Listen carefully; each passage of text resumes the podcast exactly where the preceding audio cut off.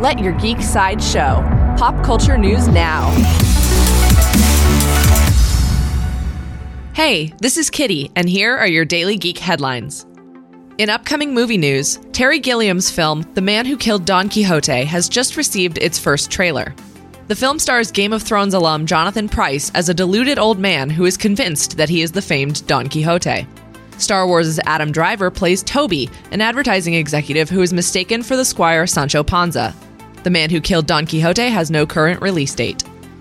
In Amazon television news, actor Karl Urban has just joined the cast of Amazon Prime's adaptation of the graphic novel The Boys.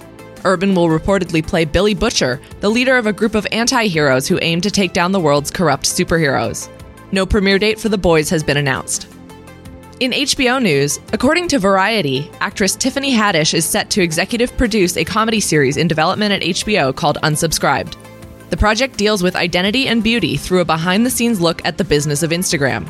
This is the first project in Haddish's first look deal with HBO, which was signed in January.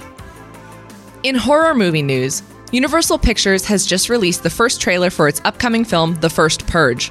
As the fourth installment in the franchise, The First Purge acts as a prequel, explaining how the horrifying event began as a social experiment by the new founding fathers of America. The First Purge opens in theaters on July 4th.